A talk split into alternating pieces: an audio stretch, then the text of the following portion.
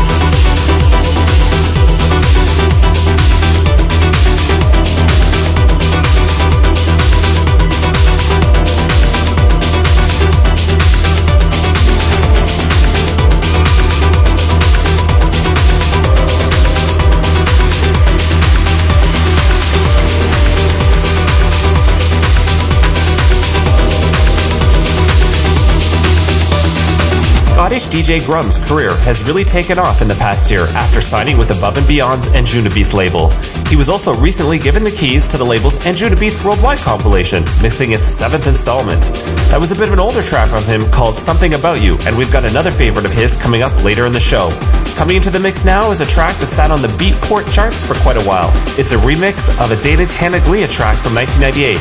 Not to be confused with another remake of the same song by Oliver Heldens, this is the Hot Since 82 remix of Joe Gardner's version of Music is the Answer.